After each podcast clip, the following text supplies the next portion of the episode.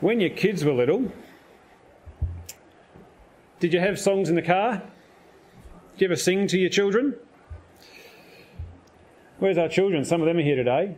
Who, who did you have playing in the car? Anyone have the Wiggles? Peter Coombe? Colin Buchanan? Yeah, a few Collins. Okay. Maybe you taught your kids the ABCs to the tune of Twinkle Twinkle Little Star. You know, A, B, C, D, E, F, G. Did you ever realise it was Twinkle Twinkle? I hope you did. Um, whether it was Peter Coombe or Play School, we had a few things going on in our car, or Colin, or the Wiggles. I always thought it was quite telling. Um, telling of what, I'm not sure, but when you drop the kids off at school or wherever you drop them off, and you go off in the car and you're still singing the kids' songs playing in the CD to an empty car, and you pull up at the lights and you're tapping away at the, uh, the, the, steering wheel and um, singing, you know, I like it every day, spaghetti bolognese, crooning away to the empty back seat, or even tapping the steering wheel and tooting the horn to toot, toot, chugga, chugga, big red car. And all you get are some funny looks from the people next to you uh, at the traffic lights. But music can do that to you, can't it? It can be quite catchy. Some songs are like that, little earworms, and you can't resist singing them. Uh, even now that I've mentioned spaghetti bolognese and big red car, some of you might even have them ticking over in the back of your mind. Thank you. You wait for it. Um, and is there a single Christian in the Western world who can read or hear Isaiah 53 6 now? For we all like sheep have gone astray without saying, Yeah, thank you very much, Colin Buchanan. But music really is a real, a wonderful gift to us, isn't it? From the Lord in so many ways. From rituals and services and ceremonies to entertainment, people use it to prime the pump before their competition. We can use music to express our emotions. We can use it to evoke, stimulate our emotions. It's said there is barely, if any at all, a culture, tribe, or nation in the world that doesn't have some form of music. Some form of music for some purpose or another. Not always for entertainment, as we tend to use a lot of it for, but they have some form of music to communicate or for ceremonial reasons. Music really is one of those gifts of God to all humanity, isn't it? One of His common graces to us all. And one of the purposes of that gift, the gift of music, one of the reasons He's given us that gift is actually to use it to address one another, to speak to one another in song. Did you pick that up in our reading from Ephesians 5? Speak to one another in psalms and hymns and spiritual songs, or address one another in psalms, hymns, and spiritual songs. We're actually to sing to one another. Now, that passage comes in the middle of Ephesians 5. At the beginning of that chapter, Paul tells us, as beloved children of God, because of his grace to us, we are to imitate God our Father, like Father, like sons and daughters. And we are to walk in love as Christ loved us and gave himself up for us. And Paul goes on in this chapter to describe and instruct us in what this walk of love looks like and sounds like. What is it of God's character and him and what he's done himself that we should imitate? It involves putting away sexual immorality, impurity, greed, and envy, anything impure and ungodly. It involves walking as children of the light, living open and honest lives in Christ, trying to please God, knowing what pleases Him, and it involves walking in wisdom, verse 15. Not being unwise, but wise, making the best use of, use of the time. Not getting drunk with wine, but being filled with the Spirit, addressing one another in psalms, hymns, and spiritual songs. Now, did you hear that? Did you hear it as I read it, in the way that I read it? It was a little bit different in the reading we heard so often we stop at the end of verse 18. Don't get drunk with wine, for that is debauchery, but be filled with the Spirit. Or the Greek scholars will tell you, go on being filled with the Spirit. And if not in our reading of that passage, in our mind, so often we put a full stop there. Be filled with the Spirit, full stop. And then we start speculating and debating about what it is to be filled with the Spirit. And encourage one another to be filled with the Spirit not really knowing maybe what that means. But we don't need to speculate, and there is no full stop there, not in the Greek nor in the English, although sadly the old NIV and some other versions do put a full stop there.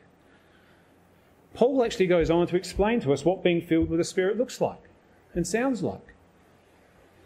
It goes like this Don't get drunk with wine, for that is debauchery, but be filled with the Spirit, comma, addressing one another in psalms, hymns, and spiritual songs, making melody to the Lord with your heart, and giving thanks to Him always and for everything in the name of our Lord Jesus Christ. Here, at least, being filled with the Spirit involves singing to one another, making melody in our hearts to the Lord, and giving thanks to Him. They're not separate commands, they're all bundled under being filled with the Spirit. I think sometimes the whole idea for us of being filled with the Spirit is this very personal, warm, fuzzy communion with God and direct access to Him. And it is, in one sense, that, but it's far more than that. It's far more practical and far more public than that. Being filled with the Spirit is part and parcel of our walk in love in this chapter. Without the help of the Spirit, Naveen sort of mentioned this a little bit already, hasn't he? We would be unable to walk in love. We don't have a loving bone in our bodies apart from the Spirit, in our sinful, fallen, selfish manner, nature. And you can't walk in love on your own, can you? You need someone at least to love, to walk with. So it's not just a personal thing between us and God, it's public, it's corporate, to do with this one body corporate that Phil was talking about a little while ago. And Paul explains here at least that being filled with the Spirit, part of it involves the very practical aspect of life and worship, that is, addressing one another, singing to one another in psalms, hymns, and spiritual songs. And then there's thanksgiving to God, and there's our submitting to one another in our relationships in life. If I had more time, I could show us how, in the context here of Ephesians, with the Greek and the grammar and the phrasing here, is actually less about being filled with the Spirit and more about who or what the Spirit fills us with. This is not just an instruction about don't get drunk, don't be filled with wine, but instead be filled with the Spirit. In the context of Ephesians, he's talking about no less than being filled with the measure of the stature of the fullness of Christ. That's what fullness is in Ephesians. Or maybe even as he prays in chapter 3, that we would be filled with the fullness of God. And that's confirmed if you flick over to Colossians, which we looked at last series. Let the word of Christ, this is the parallel passage, let the word of Christ dwell in you richly, teaching and admonishing one another in all wisdom, singing psalms, hymns, and spiritual songs. Let me put it this way for us. When we are filled with the Spirit, Christ will be the one who is on our lips. When we are filled with the Spirit, Christ will be the one we sing about together with the Father and the Spirit. And we will sing those songs of Christ to one another. One commentator, James Montgomery Boice, he notes that there are 10 occasions at Pentecost during the books of, in the book of Acts and afterwards when an individual or a group of people is said to have been filled with the Holy Spirit. And in each case, the common factor is that the people involved immediately bear testimony to Jesus.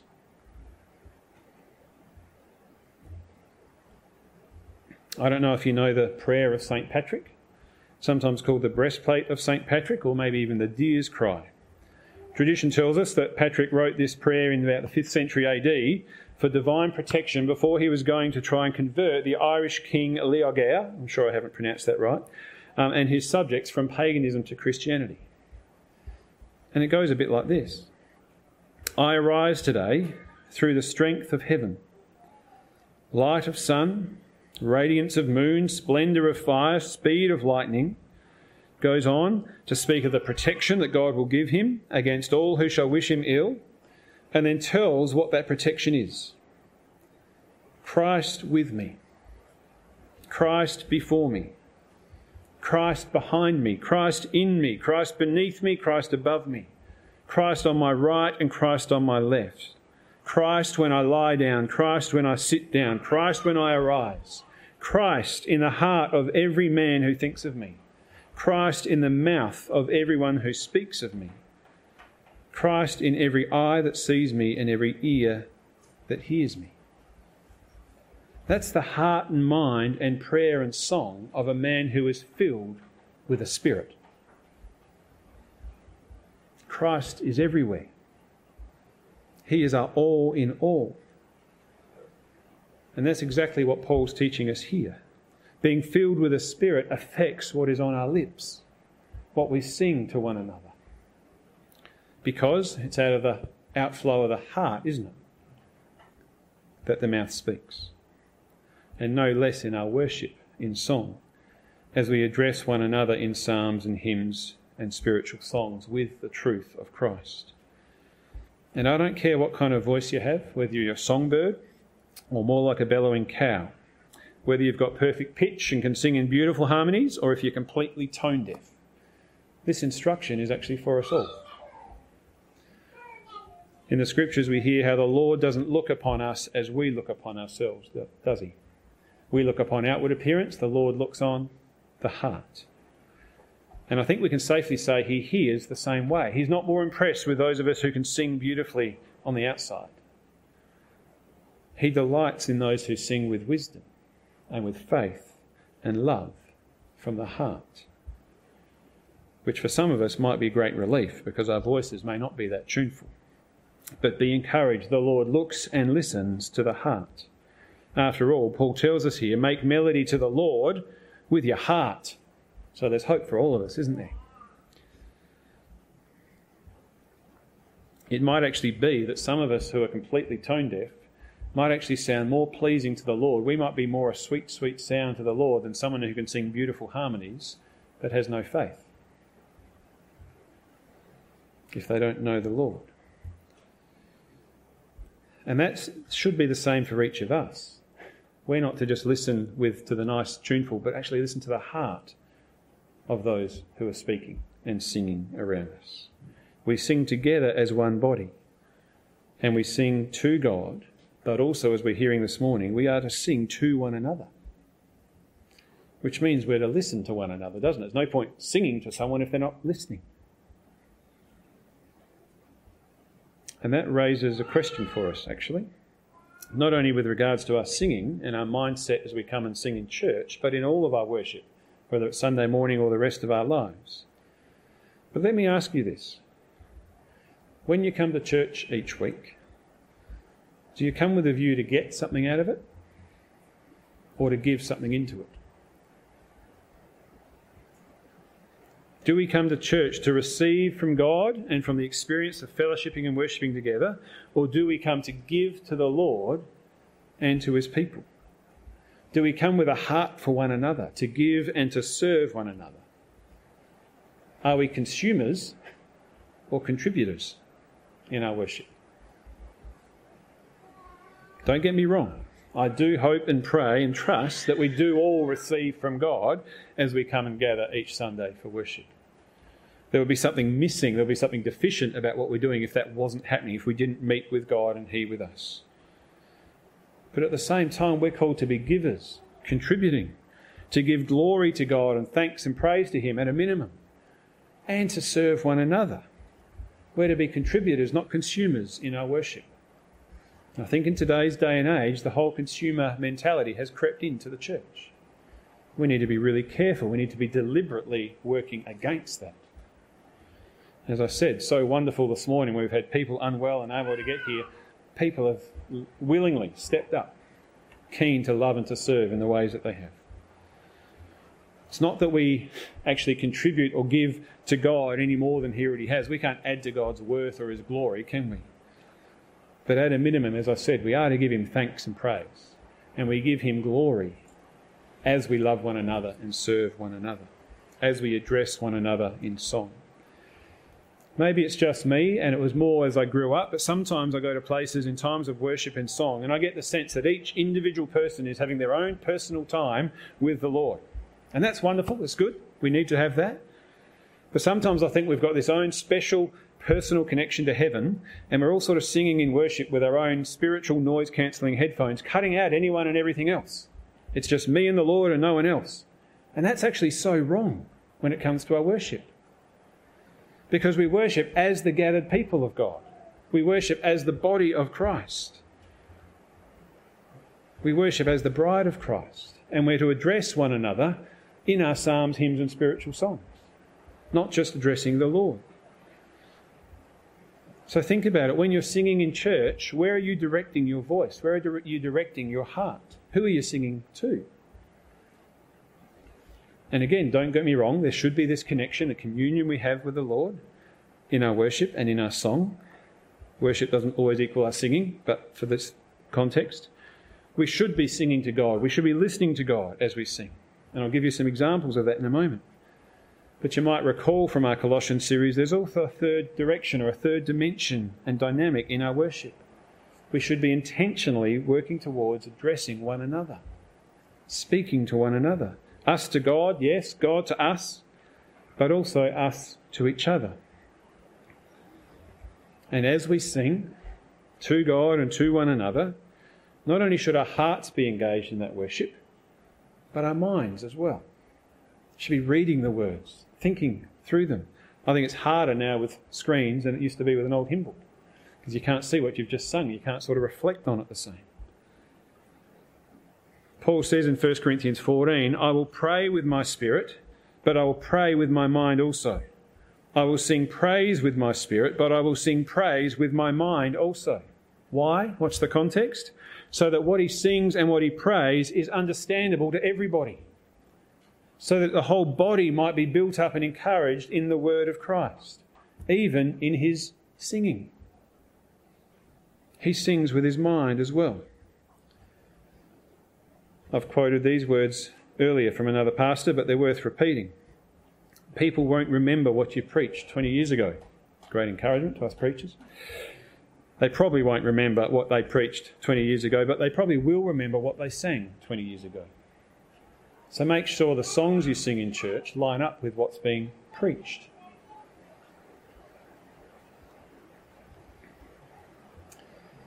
Which is why what we sing is important. We just don't get the top 10 or top 50 tunes that are being sung around the world. We actually look at the words of each of the songs we sing as best we can. Because it's the words that make our songs Christian in the first place, aren't they? Not the music, as good as it is. Sometimes we can get carried away with a beautiful, beautiful melody and forget to actually read what we're singing.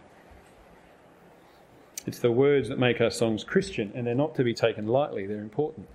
But those words should also help direct us, instruct us in where we should be singing, who we are singing to. Let me give you some examples, each of the three directions. Firstly, God to us. In, any, in one sense, any song or hymn that is quoting Scripture is God's word to us, isn't it, in song? It's God's word if it's scripture and it's being sung to us. But actually, a lot of that is us to each other as well. As I look through all of our songs, and we've got over 500, I didn't go through them word for word, there's actually not that many that are explicitly, directly directed from God to us. Which sort of makes sense because they're written by people for people to sing to God in worship. But there are all those that quote Scripture. Some jump to mind. I've loved you with an everlasting love. My grace is sufficient for you, if you know that one. Or maybe what I call the New Creation drinking song, Martin Bleby's Go to my people and tell them that they are forgiven for all of their sin. You know the one? You can imagine a. No, you've never been to a pub with a guy full of beers, have you? That's God telling us to go and make disciples of all the nations. So there are songs that are our God speaking to us. And then there are tons of songs, aren't there, of us speaking to God, singing praise to God. Father in heaven, how we love you. Abba, Abba, Father God. I love you, Lord, my shepherd king. My Jesus, my Saviour. Lord, there is none like you. The anthem of the, what was it, 90s? Or there are songs which are prayers to God. Come, thou fount of every blessing. Speak, O Lord, as we come to you. The chorus of There is a Redeemer. Thank you, O my Father, for giving us your Son. Who are we speaking to? We're singing directly to God, aren't we? But as I look through the words of all of our collection, the vast majority of them are in fact songs which are us directed to one another in song, in our words. Even many of the songs of praise, whilst they do give thanks and praise to God, so many of them are in fact calls to worship, where we are encouraging one another to lift our voices to sing praise to God. We read the 100th Psalm this morning. All people that on earth do dwell. It's a call for everyone. Listen up. Sing to the Lord with cheerful voice. It's a command telling us, telling one another to sing to the Lord.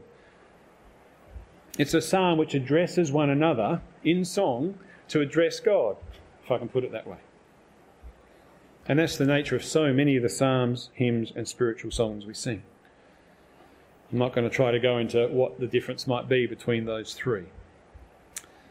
But there are some more contemporary songs with a similar direction involved. Give thanks with a grateful heart. You know that chorus? Give thanks. We're telling one another to give thanks with a grateful heart, aren't we? Be still for the presence of the Lord. Quoting scripture, so it's God's word to us. Who are we telling to be still, though? God? No.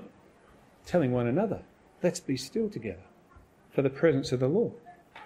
Come, see the beauty of the Lord. Sing to the King who is coming again. Come, bride of Christ, arise. Who are we singing to? To the bride of Christ. And what about those songs? There's a few more recent ones, there's old ones as well, which actually ask and answer questions, a bit of a call and response. Some traditions you'd have a leader and a choir responding. Who else commands all the host of heaven? Who else could make every king bow down? Who can whisper and darkness trembles? Who are we asking that question of? Of one another. And then we answer ourselves only a holy God. Who breaks the power of sin and darkness? Whose love is mighty and so much stronger? The King of glory. It might be difficult to do it just with the songs that we sing, but every genuine worship service, I think, should have each of the three elements, the three directions of worship involved. Whether it's through readings and prayers and songs and confession, we should be hearing and saying things which are God directed to us, us directed to God, and us to one another. And if you think through what we do in a service, each of those dimensions are involved in some way or another. But why is this third dimension, this speaking to one another, so important? What are we missing out on if we don't include that? Surely it's important to just have this relationship with God, and it is. Well, firstly, simply because we're told to, right here. Address one another in psalms, hymns, and spiritual songs. There's a New Testament instruction for us in our worship because we are members of one body. Because we're members of the family of God, we sing together to God, but also to one another, to encourage one another, to teach one another. So rather than thinking of a hundred individual little beams or connections of communion between us and God in our worship, maybe it's too much of a sci fi image, these little beams, but excuse that. What we need to be thinking is one great room full of beam, us up to God and us together outward in our worship and song as a family. A conference call, if you like. Do you get the change of image? Rather than just this direct line between each individual, it's actually all of us together as a family. Because singing is one way that we actually join together, isn't it? We can rejoice together with those who are rejoicing as we sing with them. We can mourn with those who are mourning and weeping. And as we sing to one another, we're teaching and reminding one another of the communion we have together with God and with one another. Secondly, together with that command, our addressing one another in song is one of God's chosen means to actually speak to us the way He speaks to us through one another. Hebrews tells us, doesn't it? God has spoken to us in many and various ways in the past. Now He's spoken to us through His Son. And he's also chosen the means through which that word of Christ now comes to us in Scripture and in song as we speak the truth to one another in love, as we address one another in song. And as I said, music being such a gift that it is, it helps us remember. We'll remember the songs we sang 20 years ago. So we remember God's word better, don't we? Some of our kids will know scripture verses better than we do because they've listened to Colin that many times. Or the only reason we know them is because we've listened to Colin with our kids. But it's not just good for our mind and our memory, it's good for the heart also. We've been going through 1 Samuel on Wednesday nights and it's been really good. It's been great, actually, and we sing together too. But we've just had this um, the time where David has been called to minister to Saul because the spirit's been taken away from Saul, and he now has this harmful spirit that torments him. And what's David to come and do? To come and play music to him and comfort him. What a mercy of the Lord to actually give David to Saul. He, he's removed his spirit from Saul, but he still provides David with his music to comfort him. And we wondered as a group, and I think it was Naveen who raised it, but it doesn't tell us, but we thought, I wonder if David actually sang to Saul as well. Or did he just play his lyre? Did, was Saul the person who actually got the first draft of some of David's Psalms? Maybe he was the first one to hear Psalm 23.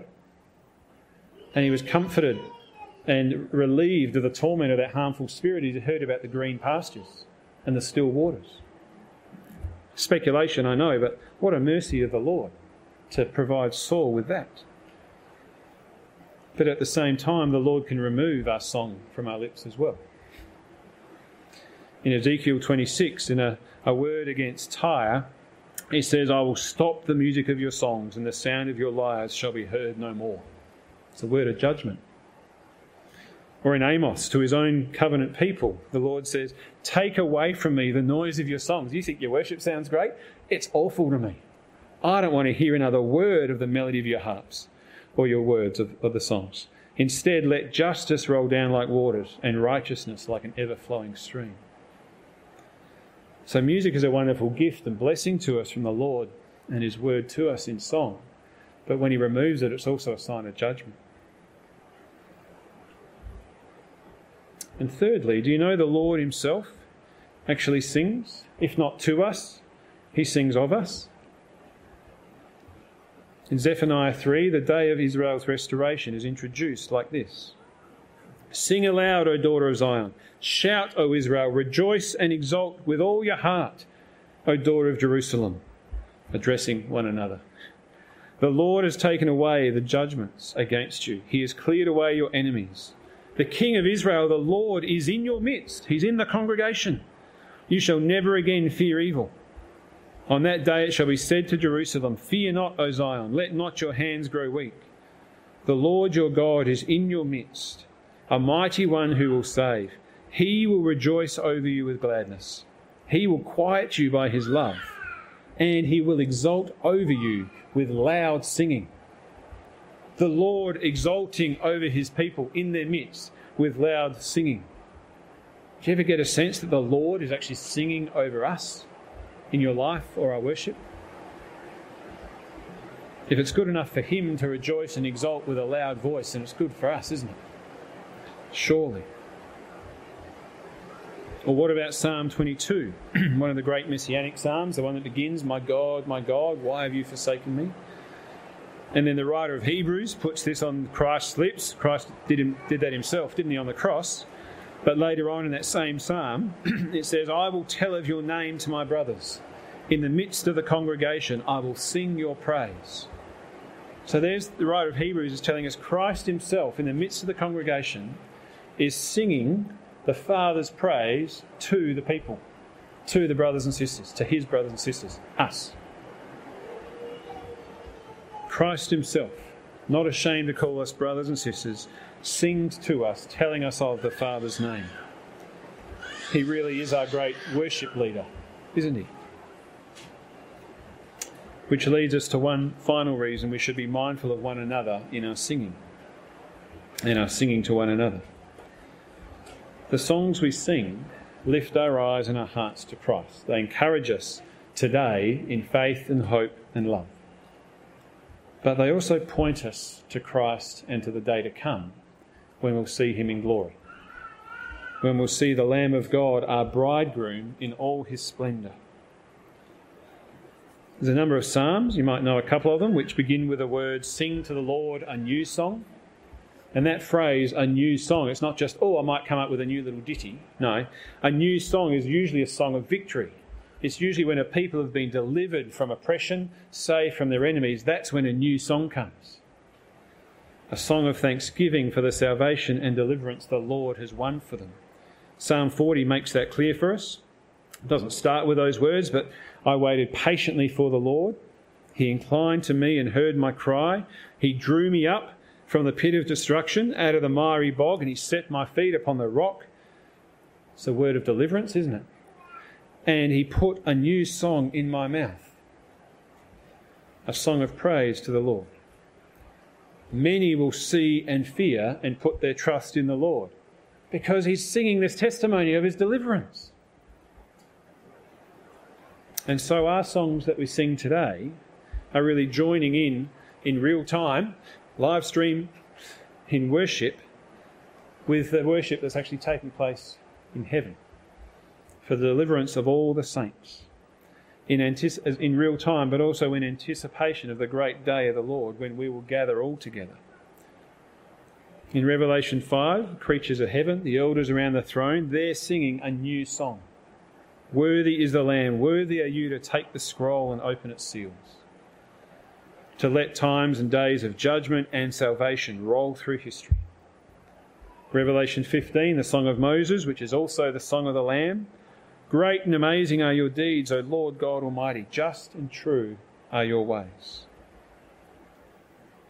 And in Revelation 14, without trying to sound too much like an exclusive cult, there is something exclusive about our worship, isn't there? If we're worshipping the Lord in holiness, we are the saints, the holy ones. Only those who know the Lord can sing to the Lord that way. But in Revelation 14, whatever you make of the numbers there, it's only those who are redeemed from the earth who can learn the new song being sung before the throne and the Lamb. What a day that's going to be when we're all learning a new song together, singing praises to the Lamb and to God on his throne. Music and our singing, not just to God but to one another, really is one of God's wonderful gifts to us. And we've only scratched the surface this morning in the wonder of that gift and the nature of worship. And as it's been with any of the messages in this series, so it is here. Anything we sing to God or to one another is only ever on the basis, it's a response to the God's action and character, isn't it? For the Lord, his steadfast love endures forever. For he is great and has done marvellous things. Every song we sing is primarily a response to God's sovereign, holy, redeeming love and to the work of Christ, his grace and mercy to us. And so, as we address one another in psalms, hymns, and spiritual songs, that's what we're telling one another. Telling one another of God, of His grace, of the mercy and love of Christ. So, if I can use some words from St. John, the Apostle John, that we started this series with, connecting them with some of Paul's, I'd say this, without blaspheming, I trust. Dear friends, let us love one another in song, for love is from God. Beloved, if God so loved us, we also ought to love one another in song, word, and deed. As we sing together, we can sing to one another the love of Christ, loving one another. To finish this morning in prayer, I actually want to do something a little different and I want to play you a song. We've just talked about singing to one another.